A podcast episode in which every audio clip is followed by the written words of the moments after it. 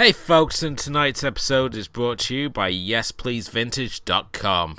If you're in the States and a fan of vintage and upcycled housewares and clothing, give YesPleaseVintage.com a check for clothing, jewelry, homeware, and some really awesome finds. So go check them out now at YesPleaseVintage.com. And currently, if you spend over $60, you get free shipping on all orders.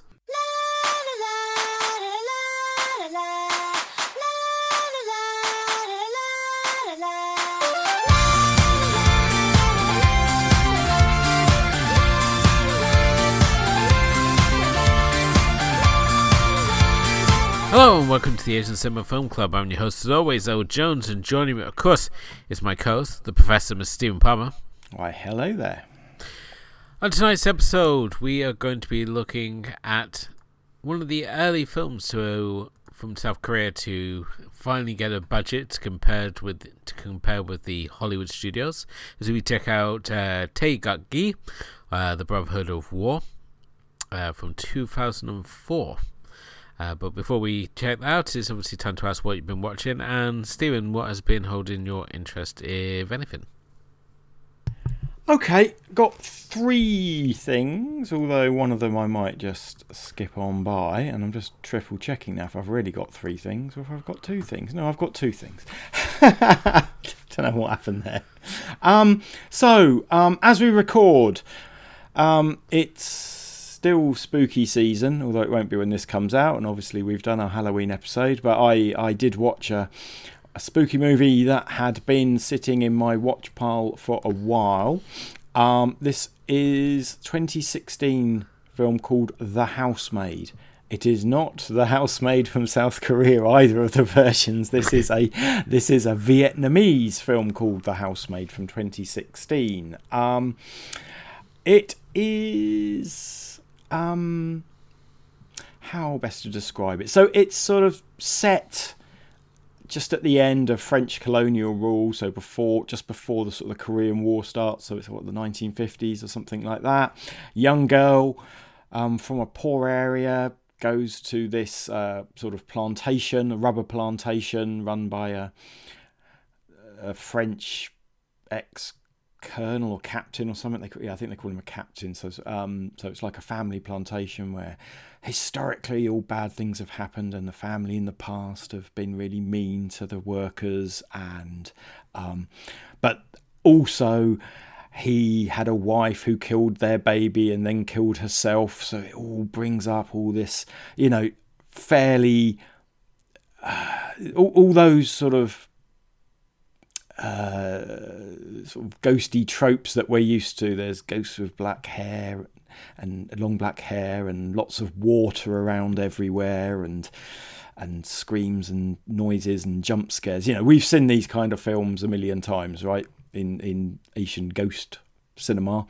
And then it suddenly turns into a romance between the housemaid and the, and the captain. Um, uh, some some other character who's apparently his fiance, who had previously been unmentioned, turns up, and she's she's played by somebody who used to be in the Fast Show, an Irish actress. Can't remember her name, but not not one of the famous ones. She was like one of the sort of people that just made up the crowd scenes, um, and and if you don't know what the Fast Show is, then this is going to mean that's going to mean nothing to you. And then suddenly it turns into a horror movie again, um, and to be honest with you, I just thought it up to this point, I was like, yeah, it's fine. I'm not quite sure it won all these awards, and, and some of those awards are a bit dubious anyway, you know, like the Iranian Film Festival, Best Film, and stuff like that. But, you know, why was it released over here? And then it pulls a twist. And actually, it's a, I'm not going to ruin it, but it's a twist again that we've seen before. None of this film is particularly original, but it's really well made. And brings the scares and the twist just gives it just elevates it up a little bit. So you know it's it's not going to change your life. It's not going to make oh this is a real classic example of a um of an asian horror movie but it's it's absolutely fine. It's just not special. So that's the main thing I've watched. Um, the other thing is I did my first watch for a long, long time of one of my favourite films, um, which I've spoken about before in our best of thing, um, which is the film Windstruck by Korean director. Just trying to remember his name. Um, Kwak Jae Young. Um, so Kwak Jae Young was this this old school Korean director who had a load of sort of films to his name, and then the Korean wave happened. Um, and we're going to talk about the Korean wave tonight when we talk about Brotherhood of War. It's very much in that. And he had this film called My Sassy Girl, which was a monster hit across Asia. Um, and also got itself a American remake. Um, and then sort of a couple of films later, he made this film called Windstruck, um, which is stars the same actress. So it's um, Jun Ji Hyun, who's like one of the biggest stars in South Korea um, in terms of dramas and films and stuff like that. So this is back 2004, and it's a kind of spiritual prequel. It doesn't it's not really the same characters. It's not really connected to it, but there are some themes and a thing that happens at the end, which which sort of, tie, which sort of ties it together with my sassy girl.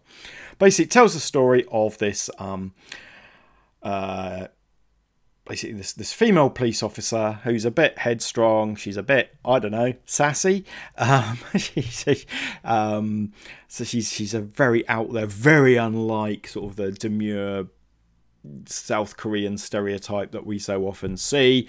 Um, wacky hijinks happen in the first half of the film um, where she meets this sort of school well he's not a sort of school teacher he is a school teacher. Um, she arrests him accidentally to start with. They have some adventures um, and they fall in love and that's the first half of the film. Uh, all, all the while the film is wildly changing um, genres and and and uh, sort of styles and just just general sensibility changes from wacky romantic comedy to to shootout police shootout and to later on it becomes an action thriller and then it becomes it tells some little fairy tales in the middle. It's i mean this is one of the things that Kwak does. He just loves to mess around with with styles within a film. You know we've we've seen it several times before where a film sort of changes what it is halfway through, but this sort of does it all the time.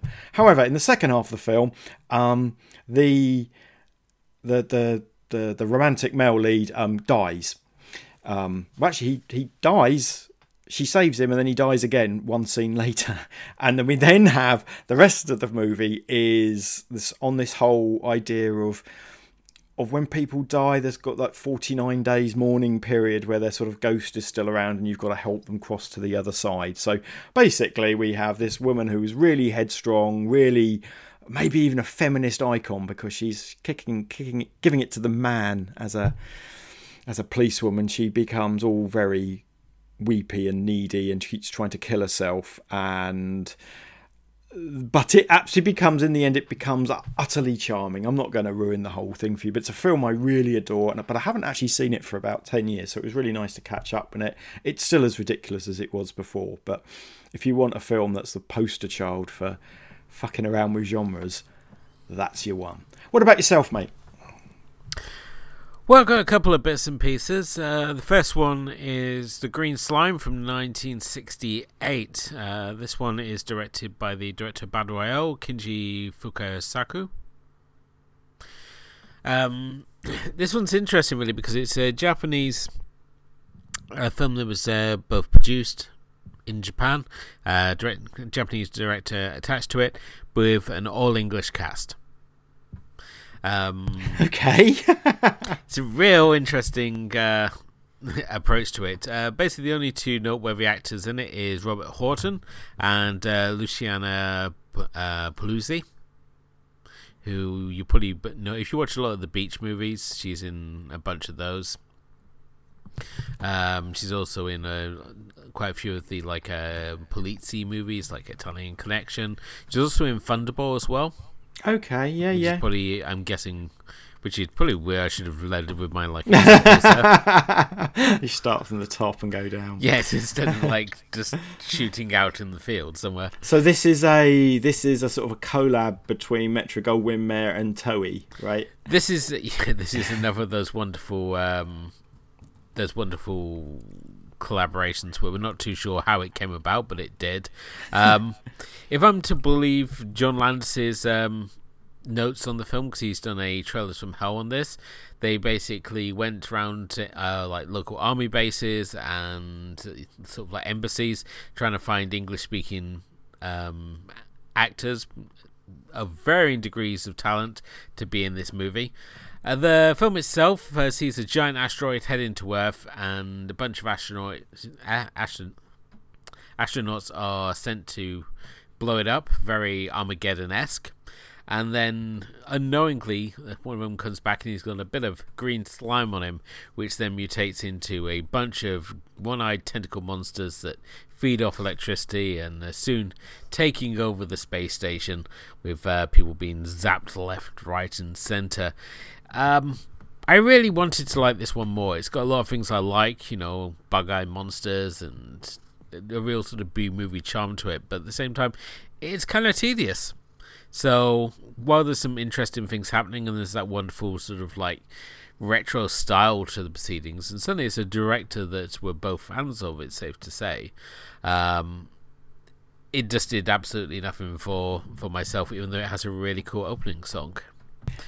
I will say, so I just looked it up on on Wikipedia, and they've got like what I'm guessing is the film poster. Yes, I, I fucking love the fi- film poster. Looks like a 1950s sort of sci-fi novel, and it's giving me sort of you, you remember in Giants and Toys the yes. whole the Japanese sort of view of sci-fi with the big bubble helmet, but the tight-fitting skin, and and and the monster looks like something from a H.P. Lovecraft rather than a space thing. But I love the cover. Yeah, it looks like a it looks like a sort of a cheap sci-fi novel from from that period. Yeah, it's much like the Blob. I want it's like the only other comparison I have where it draws you in with this great poster, this awesome opening song, and then it's just tedious as all hell. so yeah, I can't really recommend that one. It's uh it's a middle of the road entry for myself. Uh, much better though was Chaw from 2009, which is oh a... fucking hell! I love Chaw. Carry on. okay. I'm so glad you thought it was better than Green Slime. this is a giant pig movie. Uh, so think Razorback, but this one's set in South Korea. Uh, directed by Shin, uh, Shin Jong Won. Um, it's a black comedy, which I really didn't expect. So this one sees a giant boar that's uh, going on the rampage, and the locals uh, have to sort of team up to stop it. It's the sort of long and short of of this one, but yeah, I'm glad that you like this one as well, Stephen, because I really enjoyed this one, even though it is kind of long. It's uh, up there in the two-hour range. Yeah, as as as a lot of South Korean films are, unfortunately, well, not unfortunately, just you know, you just have to know yeah, like Windstruck, which I was talking, all the films, and in fact, tonight's film as well is two and a half hours long. Um, but yeah, it's um, I I must have seen this back in like 2010 from yellowcinema.com, and um, I fucking love this. And it's um, it is a film. Actually, I was thinking of bringing to the show at some point, but it doesn't matter. You've seen it now. I I love it. I, maybe you don't love it quite as much as I do, but um, I, I it's just funny and ridiculous and yeah, and and, it, and it's genuinely sort of slapsticky funny as well. You don't, you know, it's not. There's not a lot of you, you know, like when we watch a Stephen Chow film or something, we do feel that we're not getting all the jokes. I don't really have that problem with Chaw, but now I want to go and see it again. well, it features this uh, detective who's uh, sent to the a town that boasts itself as being a crime-free village um, after he puts on his transfer papers anywhere. So they do pretty much send him anywhere, which happens to be this small town, which is under siege from this giant boar.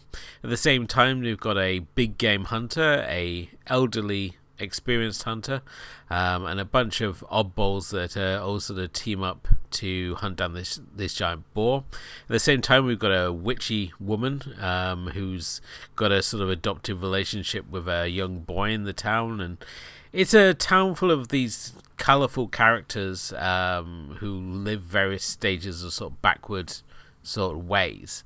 But at the same time, the actual when it goes, it's um, got a same similar sort of setup to Jaws in many ways. This town is very much like Amity. We got characters here that we can identify with as being characters within that group in Jaws, and certainly with the second half, it goes from being the town under siege to this adventure movie as they go and hunt of this giant boar. Um, the CGI hasn't dated particularly well, but seeing how the asylum has been lowering the bar for many years now, it's still very passable. And there's certain scenes it looks good, and there's certain animatronic shots for close-ups, so it's more. So it's uh, while the CGI is obvious, it's certainly not going to be the worst CGI that you've seen. But yeah, I was surprised how, how funny this one actually was. It's kind of like a black comedy than a straight up horror movie. Was it? Is it on a streaming service then? Or? No, I got this one. I have uh, had the disc. I've had it a while ah. now. Um, I'm trying to remember because I think this was this was in the wake of the host. Um, yeah, so it's. I think it's. Yeah, it, it's in or around. I didn't know it got a. I didn't know it got a release over here. It's. Um. I. I have. I have. I think a Korean DVD of it. Um. Somewhere, but. Oh, such a cool film. To see if I can find the. Uh, but yeah, if you want to watch this, you can find it on on Amazon. Um, it's also available to buy. You can get it pretty much anywhere if you know a good secondhand uh, a secondhand sort of DVD store like CEX, then uh, you can probably pick up a copy dirt cheap there as well. So, but uh, yeah, that would be my big recommendation of uh, of this most recent block. I mean, I did obviously watch as well uh, Legend the Overfiend free, um, which I didn't realize was its uh, its own series. It's uh, number four part of uh, Nonsense set 20 years after the original one. So, unlike uh, Legend of the Fiend 2, this one's got some sort of follow up to it. But it's just failed to sort of grab me and sort of focuses way too much on the sort of sleazy side. And when meaning that you spend a lot of time reaching for the fast forward button to fast forward it. And when you do get those brief moments of story, it actually feels that it's got something interesting to say. It's just a shame that it sort of gets drowned out in all the sex and parts, and uh, rather than focusing on building this actually kind of interesting story that it's trying to tell. So, but um, Stephen, you're lucky in the fact that you've managed to avoid watching uh, Legend of the Overfiend as to date. So yeah, you haven't got me into the whole hentai thing yet. I'm not sure we class it as hentai because it's not like it's LA Blue Girl or one of those ones. I'd say it's more like Ninja Scroll in the fact that it contains obviously elements of uh, sexual violence and extreme gore in there. I, I guess it. Yeah, I, I, I don't know. I haven't seen it. I put it in that world of films I don't need in my life. But obviously, if one day you were to choose it as the movie to discuss, I'd, I'd, I'd happily watch it. I would probably have you watch. If I was to choose any, I would just do the first one. Yeah, the original Legend of the Overfiend is the only one so far that's been worth watching. Legend of the Overfiend Two, Legend of the Demon Womb was was good, but it felt more like a um, oh, what's the word? A, a sort of um, it's kind of like a TV movie it felt like a little sub story in there rather than its own thing. But uh, gotcha, uh, yeah. Return of the Overfiend uh, is um, yeah, it it just did nothing for myself, and uh, I've still got another one of these to go. Oh god. But uh, yeah, if you we just heard a man's soul snapping off. I just, as I said, I keep putting these things off, and you know how you like watch. You think, well, I've I've watched the first three volumes of this. I mean, you might as well go and watch Inferno Road, and um, and then there's obviously uh, final chapter, which is five, which they never even finished and still put out. So I I don't know. Maybe the next Halloween it rolls around up, I may um, get around to watching Inferno Road, but I'm not. I was not as enamored uh, with it as I was by the first two, which left a an impression in a fairly positive way. So, even though you could never explain to anyone why you like that movie, not without the the movie where where the schoolboy turns into the ginormous demon with flaying penis tentacles that burst up through a hospital at one point. Uh, but still, that's what I've been watching. Um, I, have remembered the third film Have you? that I wanted to talk about. I just forgot to open up the tab on my browser, and I was going, "Oh no, what is it?" So, are you ready for another film that Stephen's been watching? Sure, it's probably And- more classic. and an- I'm guessing. Uh, it didn't. Well, yeah, and and also there's another incredibly embarrassment moment, embarrassing moment I need to share with with you and the audience as well. Um, so I've just written an article for Eastern Kicks um, to support. Um, I think it's a new Criterion DVD. It's also going to be shown in London on a, a you know, big, nice new 4K restoration um, somewhere in late November, I think. So you know, I'm just I'm just a shill. But um, I got to watch for the first time. It's one of my cinema shames. Um, Anne Hui's Boat People, which is from I want to say 1982, 1983. I should know. I've just written about it, but I don't have it to hand. Um, so Anne Hui is a director we haven't talked about, but she's probably the preeminent female Hong Kong film director. She's very much part of that new wave, which includes people like Tsui Hark, that sort of revolutionised Hong Kong filmmaking. Um, it's also a very early appearance by Andy Lau, who we'll know from about a million films, but most people are knowing from Infernal Affairs, I imagine. Um, it basically tells the story of a. So it's set back in sort of just sort of three years after the end of the Vietnam War. So the, the, the Communist Party have won that war. Sorry, America. And sorry, South Vietnam as well. And um, it, there's a there's a Japanese sort of photojournalist there who sort of is, has documented that sort of end of the war and how it was um, taken in a small town um, in, uh, in in Vietnam. Three years later, he's invited back, and with his government escorts, and I think you know where this is going when I start saying that. You know, he's he's he's shown this sort of area in this place called these new economic territories and it's, it's an orphanage and the kids are just delightful and they're happy and they're well fed and they charm him and he thinks it's lovely um, but a bit later he's um, he witnesses some police brutality against what the sort of a dissident in in the main town and he tries to photograph it and he gets beaten up by the local police force. So almost as an apology um, the sort of his government minders say oh no we're really sorry that happened you know because obviously they're trying to show vietnam in a, in a really positive light um, they let him go off on his own um, he forms a friendship with a young 14 year old um, girl her mother she's ended up going into prostitution. She's got two brothers. One of the brothers is half Korean. I mean, this this family is meant to be representative of of the Vietnamese people. Um, from there, it gets bleaker and bleaker and bleaker. We find the kids um, loot the uh, valuables from the fields where they call it the chicken farm, where the distance have been shot and they're just sort of laid out and they're picking picking the valuables from dead bodies. Um, one child gets blown up because he picks up a hand grenade and it's live. Um, Andy Lau's character is, has has come from the new economic territories and then goes back again because he commits a crime.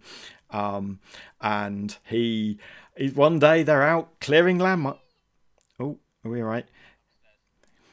Yeah, they, they they get forced to clear landmines and one of his mates gets blown up and uh, and then he tries to escape on a boat and that doesn't go well it's fucking bleak mate but it is a wonderful movie for all the same reasons um, i won't go into it too much here but i ha- you know, when the reviews posted up on eastern kicks you can go and see it because there are some issues about whether it's a propaganda piece against Vietnam because it was filmed in mainland China, which was it was the first film sort of post-revolution, first Hong Kong film to be made in Hainan. It was on Hainan Island, but that's still technically part of mainland China, setting in for, um, stepping in for Vietnam.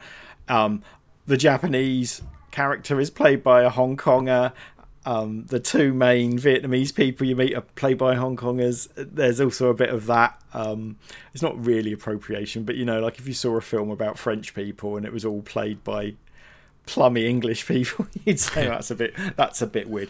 But it is, you know, it's a classic. It's a it's really well made. The restoration is lovely. Um, and for me, it was it was like one of those cinema shame things. Um, and we haven't we just haven't talked about Anne Hui, have we, on this on this show? Um, and she is somebody we should probably talk about, whether it's Boat People or something more recently, like A Simple Life, which have you know she's she's won a lot of awards, um, and she's got a certain style about her work and themes and things like that. Um, but I'm not particularly an expert on her myself, so it's something you know. It was really nice to see this film. I've got issues with it, but it was clearly a good film. So I can't believe I forgot about that because that was most of my week trying to find time to write the review. Um, so that's that. Have, have, you seen Boat People? No, I have not. But so. you've probably heard of it, or you've certainly heard of Anne Hui, I imagine. I've heard of Anne Hui, yes, yeah. but I've, uh, as I said, I've not uh, there's a really good um, sort of ghosty romance called Visible Secret she did, which I think stars Eason Chan, who was in Dream Home. Um, that might come to play one day. The other thing is, you remember I bought that Mothra soundtrack from Waxwork Records on yes, your I recommendation, do. even though I don't own a record player.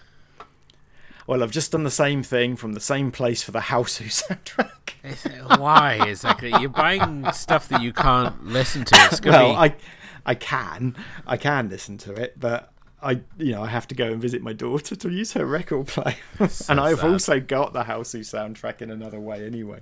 But it was just one of these lovely, lovely cover, lovely discs, and I wanted to keep my Mothra soundtrack have a friend, but it needs to stop. the Hausu soundtrack, which is. an interesting choice. I well, did, I just done don't... by the same people that um, did Monkey Magic, mate. So I just can't see like the Hausu soundtrack as being like something that you're really gonna sort of have on, especially because a lot of it's sort of like that jangling, almost jazz fusion in places. Oh yeah, yeah. I mean, it's I, I I do quite like it, but it was it was yeah. I'm an idiot, and I I need to confess to you and our audience that I am easily led.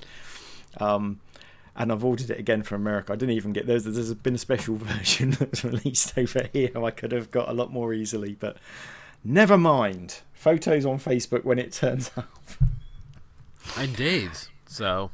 Uh, well, there's an there's an Arrow film sale on as well, which I've done very well to avoid. all those box sets that I've bought over the years are all like half price.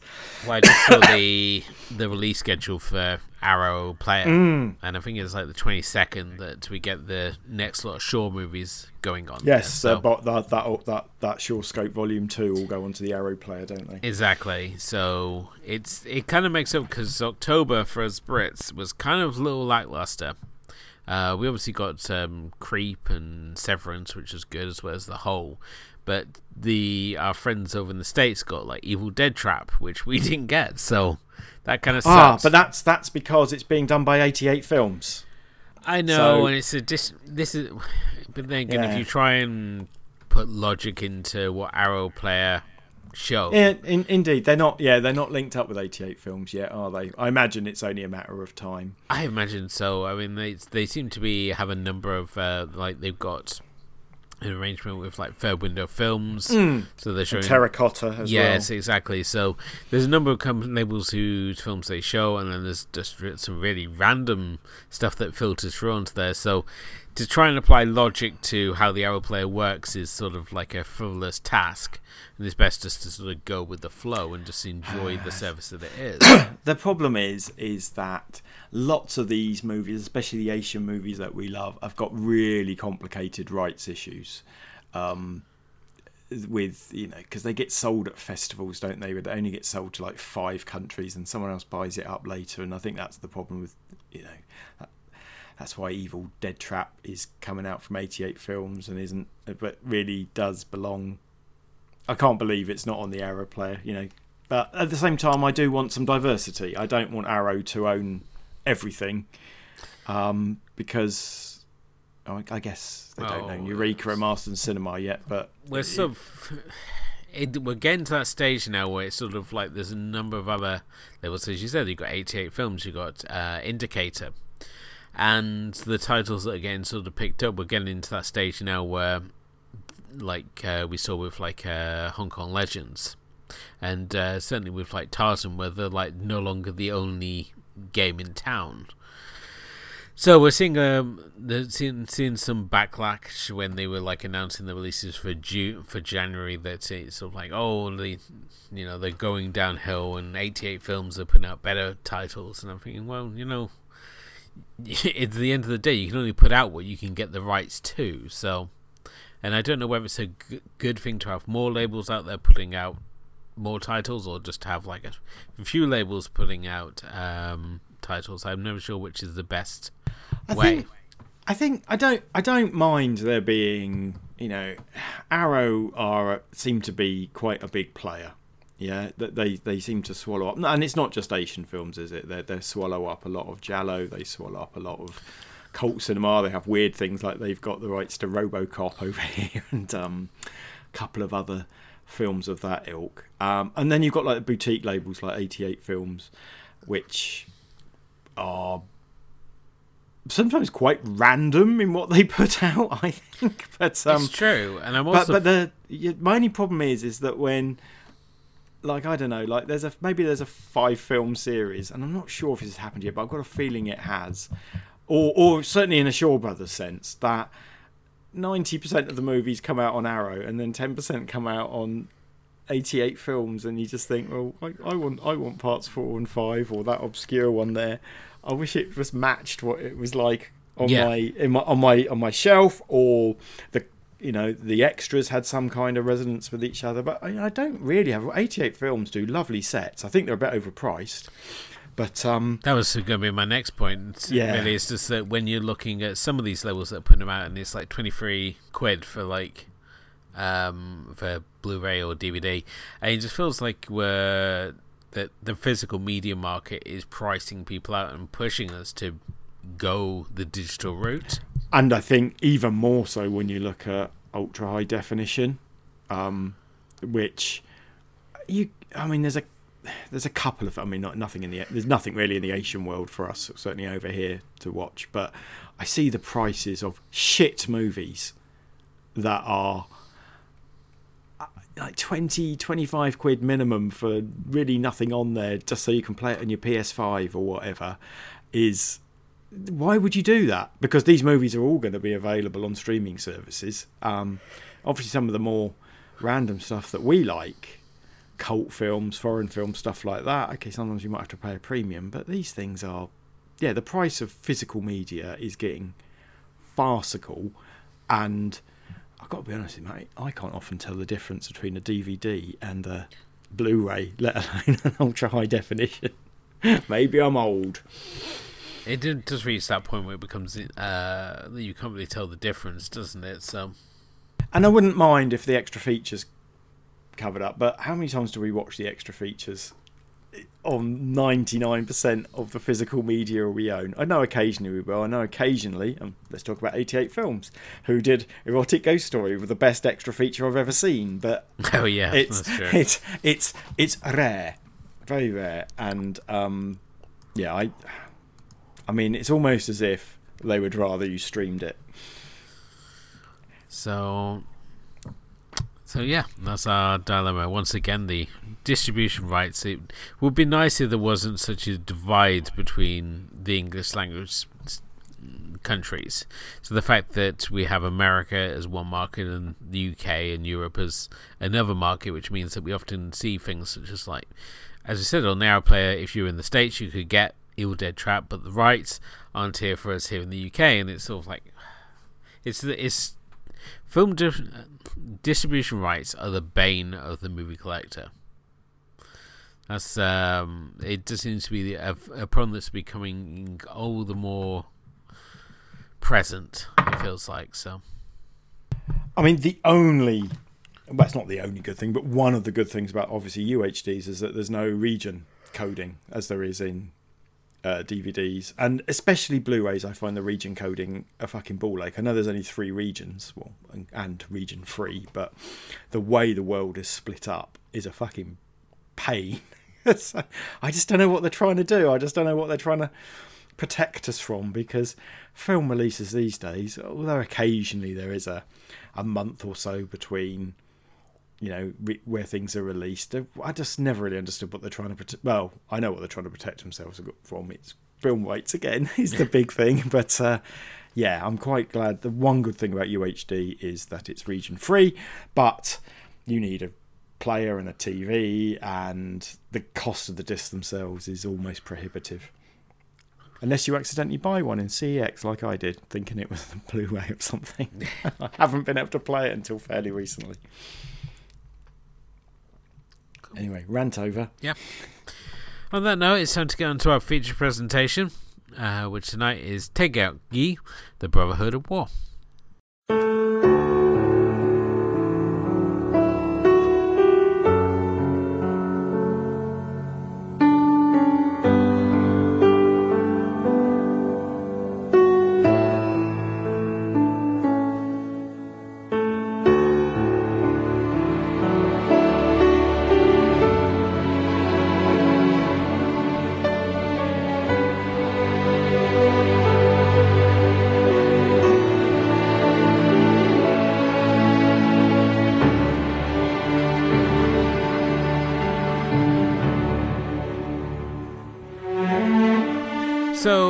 Tonight uh, we are looking at a film which was originally released over here as Brotherhood, but uh, now goes by the title of Taegukgi, uh, the Brotherhood War, released in 2004.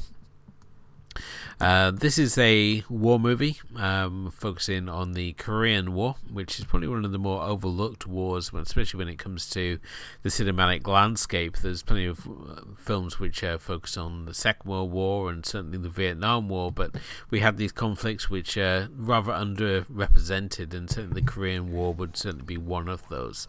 Uh, MASH is the only film I can think of in the West that's really set in the Korean War, and then it obviously had a TV show after it. But he, but you're right.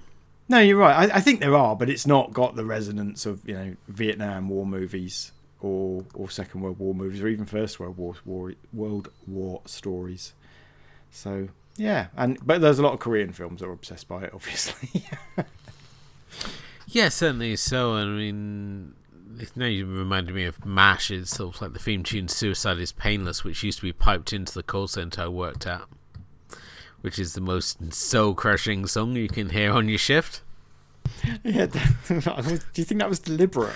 It's because suicide is painless. It's like oh, you just sit, you sit there like um, that Simpsons episode where Marge works at the power plant, and you've got the guy like polishing the rifle, and it's like, "I am the angel of death."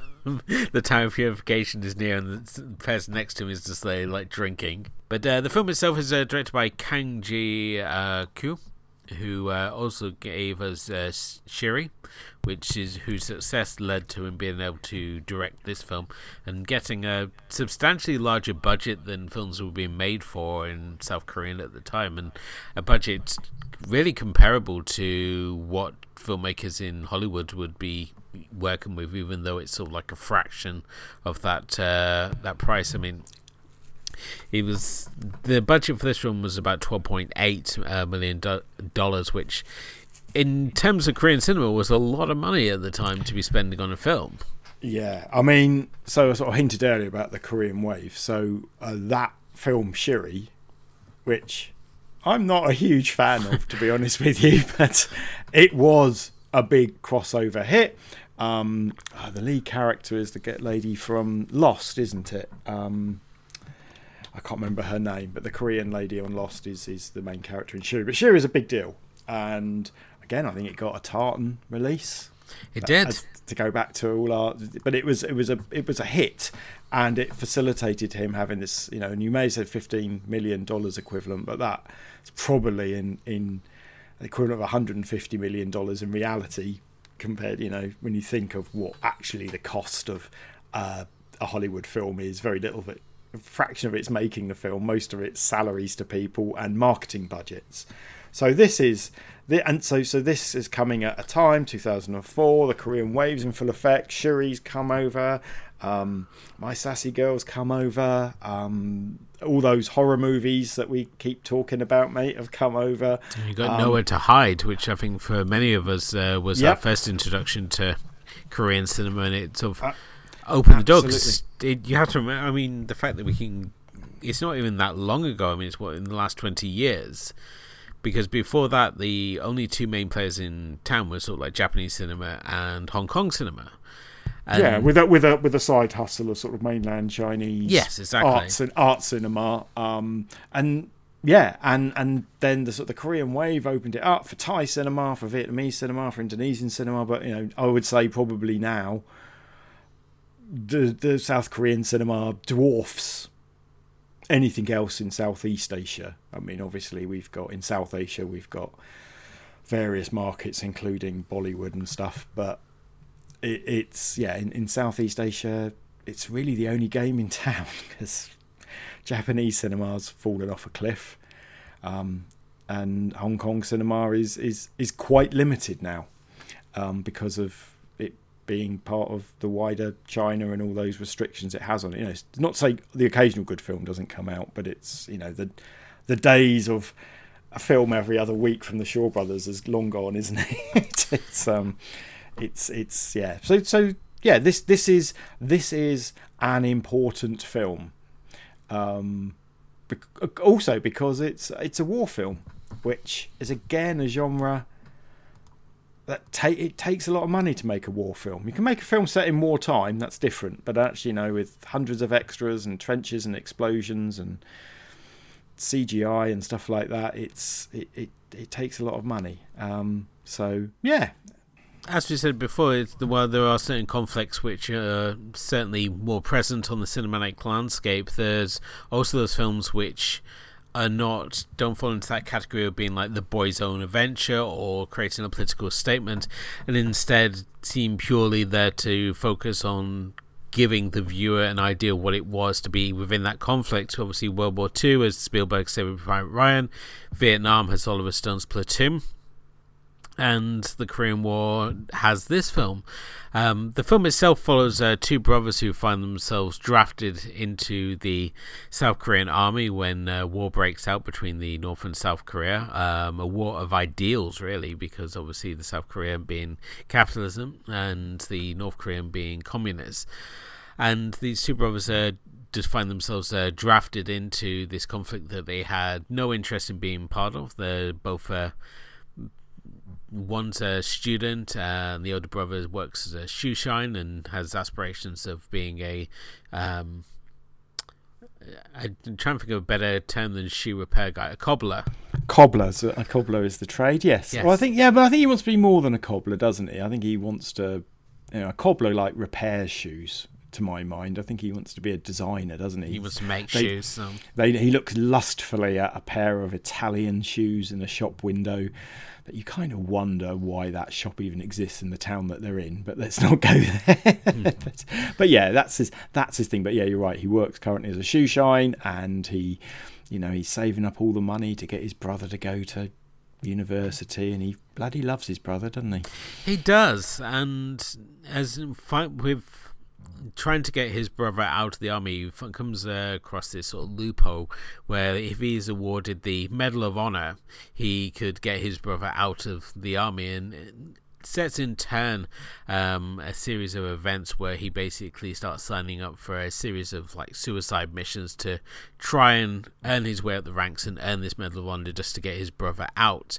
Um, and uh, this is where the focus of the the film is really. And I, I when I was describing this film to people and trying to sell it, I often call it like the Korean Saving Private Ryan, but I don't think that label really sort of does it justice because this is a far superior film to Saving Private Ryan, which has its big opening moment and the D-Day landings, and then sort of just becomes a sort of run-of-the-mill war movie. Even though there are people out there who are going to like start wringing their hands and saying that I'm being so blasphemous to sort of dismiss such an important movie, but once that D-Day sequence is over, it's very forgettable at best. That movie. So, oh, I'm no fan of Saving Private Ryan. And I keep trying not to say Shaving Ryan's Privates, which is a which is which is the other version porn movie, yeah. Um, but um, I I don't really like war movies, so I could care less about either of them. But yeah, um, but this this film has been inspired by Saving Private Ryan, hasn't it? I mean, clearly, the, the that D-Day sequence is what this film tries to do the entire way through the film, just with less money and less CGI. Yeah, and certainly when we look at the Korean War, I mean, this was a war based around inner city sort of uh, warfare and a lot of trench warfare in particular, where the South Korean army was often under equipped, undersupplied, and we see this in sort of all its uh, glory as we see a film which sort of really sort of focuses on this blood and snot style of combat that's made up the majority of the fighting in this war, and it certainly has some very sort of spectacular set pieces with uh, this older brother going on these gung ho moments, such as when he's like charging a gun nest and inspiring the troops who are being basically starved out by the North Korean army to have this sort of like one last hurrah to charge them, and it. Uh, has all these wonderful sort of like set pieces and certainly the action throughout is shot very phenomenally well. It's very exciting, and we combine this with these moments of really sort of touching family uh, The fact that you've got these two brothers who are basically two boys in the countryside. There, the highlight of their evening is to go out and play in the stream, and this is an exciting evening for them. So you really puts into a context when you've got these two guys who have like no interest in the sort of political landscape and then sort of thrust into fighting this war that they had no interest at all and certainly a war based purely on political beliefs um, it just makes a really interesting sort of comparison really between their lifestyles and them being thrown into this situation so, can I have a contrary opinion? I know you're gonna have a contrary opinion on this. You're gonna just like, I was, I was like, so like this is gonna be like a slam dunk for a week. This, this is gonna be like uh, this. This is movie is just like so fantastic. This is gonna be just gushing over a movie, but no. Well, so I guess I'm guessing we've both seen each other's uh, star rating my, on My, my heart sunk when I saw Steven's, Steven's Letterboxd review. I was like, oh, this yeah. is going to be a more. Uh, and so, so don't get me wrong. I absolutely understand why you like it, right? Because it's a visceral experience, right? It's um, and that that aspect of it is really well done. The the the shooting, the fighting, the trench warfare, um, the the you know the the sort of whole two brothers thing is kind of interesting. Um, but as I've already fessed up and said, I find this kind of war movie just it's not boring. I really struggle to follow it, right? And this isn't about it being Korean. This is all war movies. But when you've got and Saving Private Ryan had the same problem. Every war movie has this problem to me. You've got hundreds of blokes all dressed in the same fucking outfit, covered in blood and muck and shit, shouting and bleeding and getting blown up for hours on end I don't know who anybody is, and I find it tiresome. Now, that doesn't mean you can't have a good war movie or a movie set during wartime. Just this this kind of in the trenches kind of thing I just find really difficult to follow. And in this movie, I've got a bigger problem is that it goes on for two and a half hours and there's only one story in it. So despite the fact in the first sort of when, when they all get together, we go around a campfire and all these characters tell us their names and their single dimensional motivations like one of them's just there to kill commies um and and I don't even know who died. There's only the only one guy, the uncle guy, um, that that's a bit of a fixer, is the only one who, who really has any storyline to him. So nobody in this film, other than the two brothers, has any existence other than being in the trenches. So that's that's my biggest problem with it. Um, so there's a there's a whole thing, and it it's a key bit of the movie is that the older brother played by uh, Jang Dong Gun, yep um, has a fiance who's played by Lee Eun-ju, and you might not remember, but Lee Eun-ju was uh, one of the focuses of one of my dark side of Asian cinema stories. She's the she's the one one of the ones that committed suicide after the, the netizens and her Scarlet Letter film, where she shockingly showed a boob or something, and she was basically heckled to death. But this is like one of her this is probably the biggest film that she was in, although she's barely in it. Um, and and so she's sort of introduced in the beginning. She gives her husband or a fiance, I think it is, a, a little bit of cloth to remember and smell her by. And then the next time we see her, she's being accused of all sorts of shit, and she gets killed. Well, yeah, she's um, accused of being a, a, communism because she, yeah, the local communist party are luring people in with the promise of free food and the fact that nobody has any food. So yeah, she turns she's up thinking they're just giving rice for attending a ceremony, but in fact they're branding on these people communists. that's right. And and the southern and it's the southern. I mean, what's interesting about this film is it's the southern Koreans that actually have become corrupt, and they just accuse everybody of being communists uh, and collaborators, and they shoot her, which then drives um, the other bro- the, the the older brother into a ridiculous final third act of the film where he Oh, yes, becomes he- he... becomes North Korean and a maniac. Um, Yeah, I mean, he he was already the the mania had already set in. He'd become addicted to to these suicide missions and things, you know, and, and I don't think it ever after about the first five minutes it ever became about getting his brother out of there, and that just don't that don't re- that's not really how war works either, is it? you win this medal, you can get one person of your choice out of the army.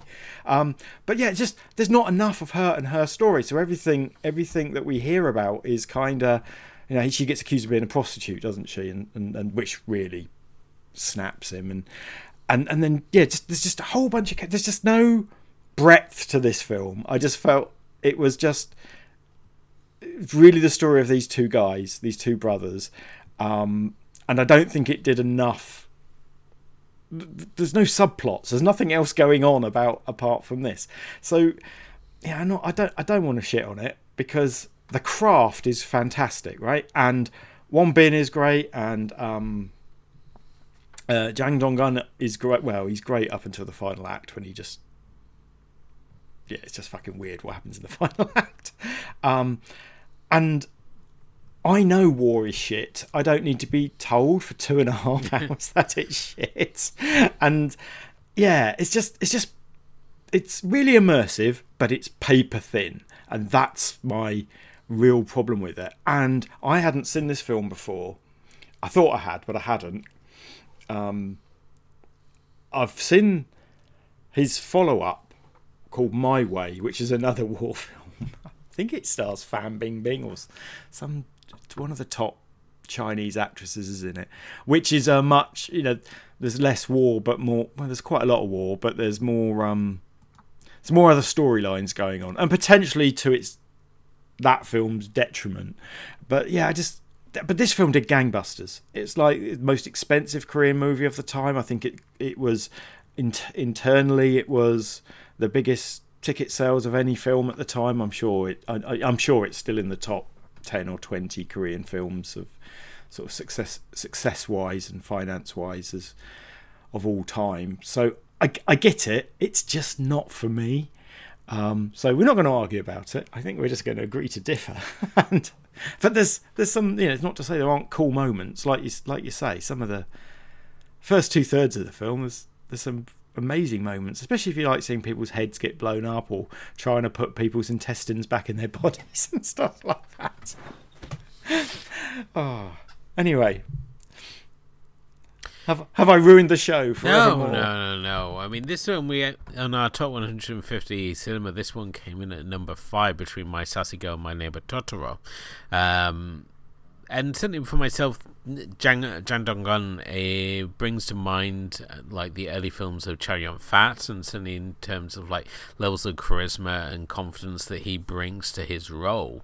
And yes, I agree with what you're saying that the focus is also on these two brothers, and everyone becomes sort of like superficious. They- They're just interchangeable uh, characters who are just there to provide cannon fodder for the North Korean army for the majority of the film. But at the same time, the seeing the these two brothers who are like on the field, the young brothers there, like seeing how fanatical, as you said, the older brother is becoming that, and the older brother is just he's not he never tells the this younger brother what he's planning to do, so he's like his mania sort of like seems all the more present sort of like taking over as he's like getting assigned higher and higher ranks and takes on ever more sort of dangerous missions that the young brother can't understand why he's so willing to put himself in danger and why he doesn't just wait out the war as uh, seemingly he plans to do. But as you said already, we get into this sort of third act, and he thinks his young brother's been killed. His his fiance's been killed, and he goes to join the Berserker unit of the North Korea, and leads into this wonderful sort of final showdown where these two brothers reunite in the midst of this heated battle uh, on on the hill.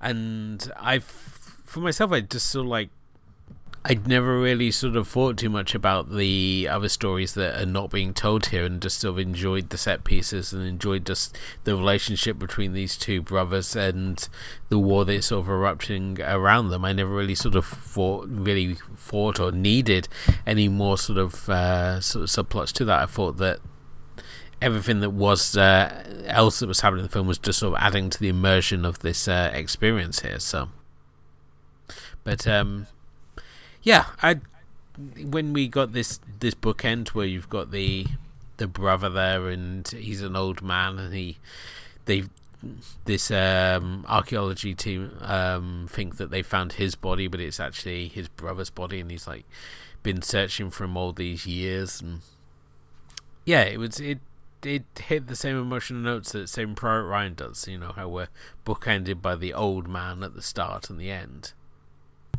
Ah, yes. So, I think we need some. I did some reading up after it. Firstly, just as an aside, did you know we've now covered three of the films that Won Bin has starred in out of the five he's done in total? so we've nearly completed our Won Bin set, and I'm shocked to find out he's only ever been in in five films, and I'm pretty certain we are going to do Guns and Talks at one stage, so we're definitely going to get four of the five. Um, but yes, so I don't think it's really well explained. I, I, because we're not Korean, it's it's not really understood quite what's going on. So, the, what we see in this movie is quite a lot of war crimes and. Korea, uh, do you remember in Peppermint Candy? There's a whole bunch of shitty stuff that goes on, and also Taxi Driver and things like that, where the government do shitty things, or North Koreans do shitty things to South Koreans, and South Koreans do shitty things to North Koreans, and there's basically it's a whole bunch of like truth and reconciliation, um, uh, what they call like tribunals or something like that, where they're meant to sort of lay out all the terrible things we've done and people beg for forgiveness and, and the nation is meant to heal.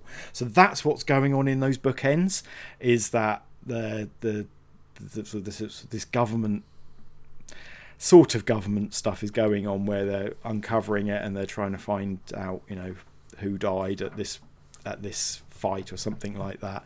Um, and and it's all very actually very political. But yes so basically they sort of they, they find the body of one of the brothers but it turns out the brother they think it is is actually still alive. And then we find out there's shoes and there's what it's we don't want to spoil it do we? But one of the brothers survives and one doesn't. Let's just put it that way. But um, this is how it opens. So yeah, it's how it opens and how yeah. So it opens. We know that one of them's going to die.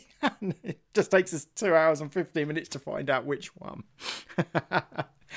and um, but yeah, this it, it it probably means a lot more to Koreans than it would do to us because I don't think you know I don't think we certainly in England have sort of ever done anything like that the obviously our civil wars far too long ago, but there's a lot of shitty things in modern Korean history, certainly 20th century Korean history, that um, lots of apologies have to be made for. I think when it comes to Britain's relationship with the war, it's sort of like we've got this sort of uh, rose tinted ideal, especially when it comes to the Second World War, of how it was this battle between good and evil.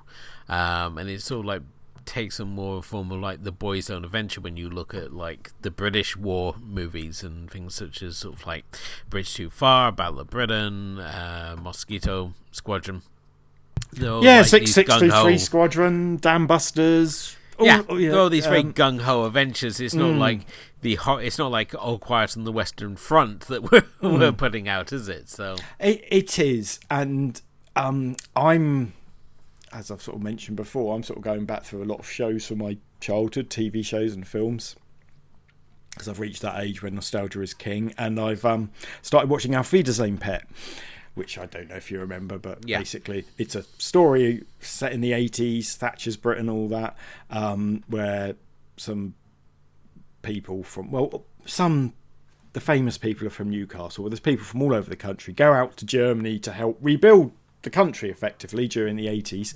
Um, and uh, they go to Dusseldorf, which of course we bomb the shit out of. And that's part of the. Um, in fact, one of the storylines is that they find a British bomb um, on, on the building site. But we don't ever sort of. It's, it's very rare we tell those stories of the shitty things we did. Um, you know, and, and, and we feel very uncomfortable. I think it's very similar when we talk about, should we just call them the troubles, which is the euphemism for, for the shitty things we've done in Ireland. Yeah, yes, of course. it's, it's we yeah we and, and and we never really talk about the shitty things we did in India and blah blah blah. Oh yeah, no. There's there's a lot of like when Britain was basically owning three quarters of the world because you know we bothered to invent a flag, and we were like rolling up and going going oh no flag no country. Yeah, there was Yeah. a lot of that, and I think this is the thing we we we rag on the Americans for basically showing up and claiming America, but the same fact that we were pretty much doing the same in other parts of the world. Mate, us and the Spanish invented that shit. Anything America does is just copycatism. Yeah. But there is there is a lack of of it, it, it's almost un-British to have a look at yourself and and you know and and and think about things like that. Oh And I'm yeah, not because saying, and I, the British saying- attitude though is like because we've got the monarchy, we've got this this great uh, royal tradition. It's this got all this uh, like stature and pomp Hmm. and ceremony about it. Whereas we look at like uh, American, and it's um, a bunch of people trying to find a country to practice a religion free. So it's they just show up somewhere and say, Hmm. "Yep, this is do." and I think I think you know uh, the, the recent death of, of Queen Elizabeth II. Um, I think some people tried to try to invoke a bit of introspection around that because you know in her reign that is when the empire disappeared and and and you know there's sort of a, a story around you know she oversaw the end of the British Empire and blah blah blah but it, it even even if you're not a rabid right winger and think we rescued Africa and India from darkness because we gave them machines and the wheel and stuff like that. Even even if you don't think ridiculous shit like that, I just don't think it's in our psyche to think about, you know, to to to think about crappy things that we've done.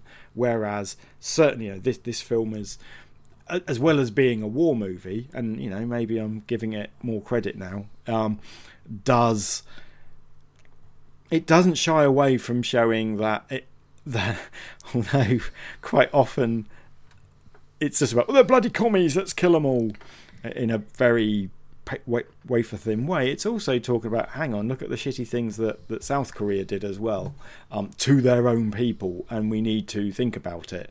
Um, so yeah that's a very long-winded way of saying there is there is there is some stuff and I just want I just wanted more of it and I I but I do understand that Korean people would get all this and all these scenes that we see are actually at famous battles or famous parts of the war. Um, it interestingly barely mentions the Americans who are all over the shop at this time. It's um, I know General MacArthur sort of oversaw the war from um, Japan, but there were lots of Americans. Um, that's that's what Mash is about. To basically get them back for the fact that they didn't pan the camera to the right and say Private Ryan. Yeah, Like well, show the. British forces there. Yeah, like absolutely. the Americans just rolled in D-Day and claimed it over themselves.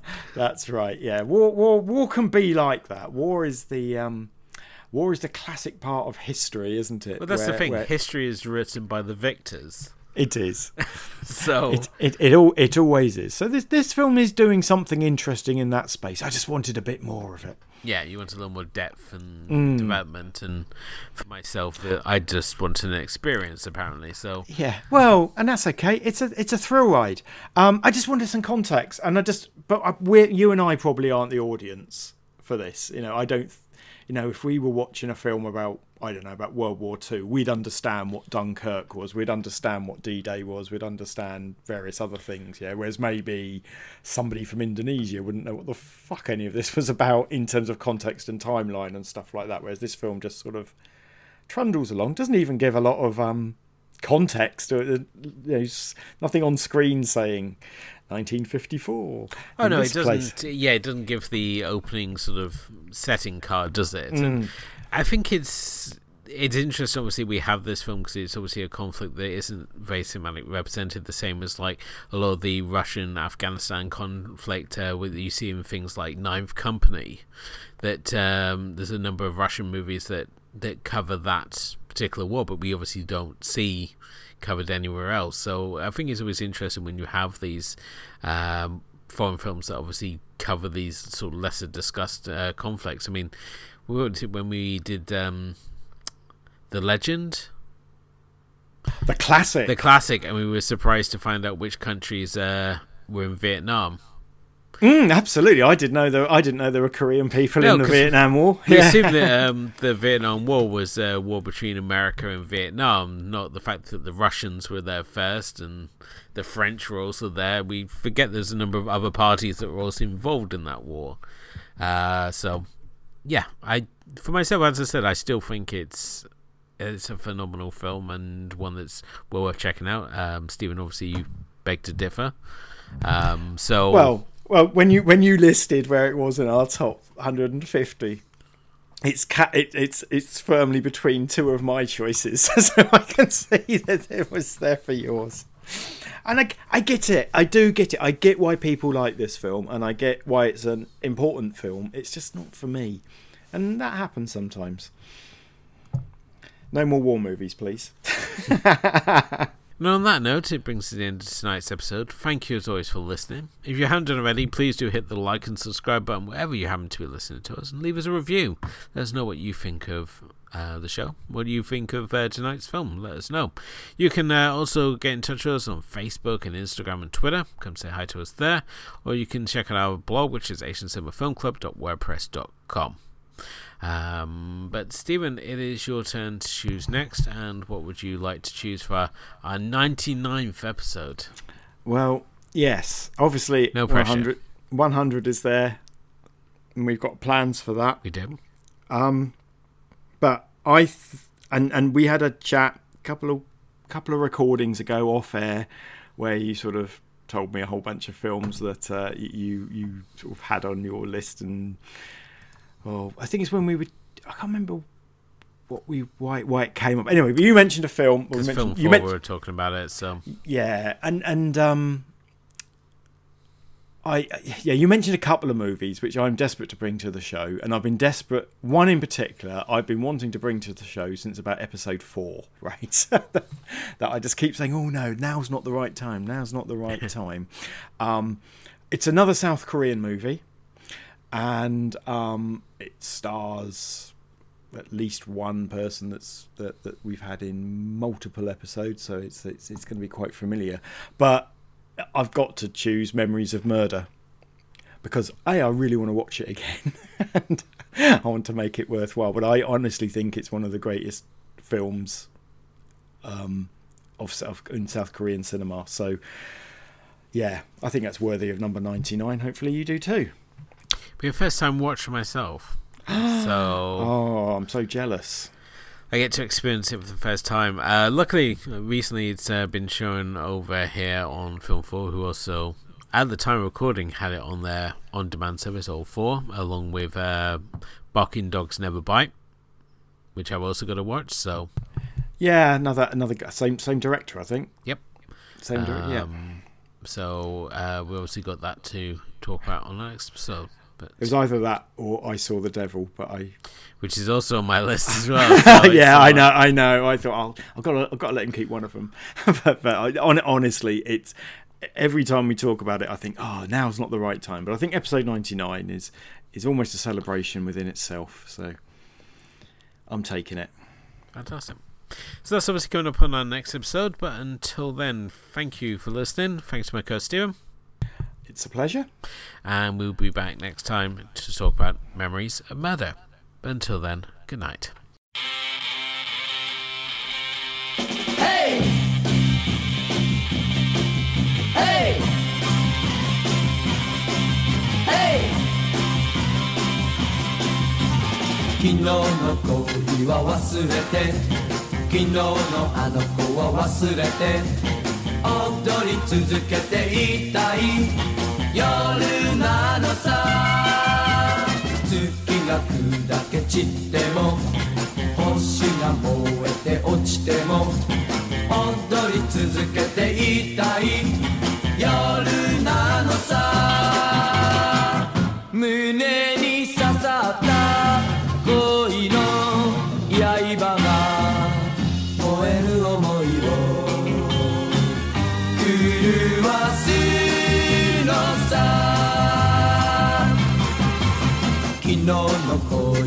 忘れて昨日のあの子は忘れて踊り続けていたい夜なのさ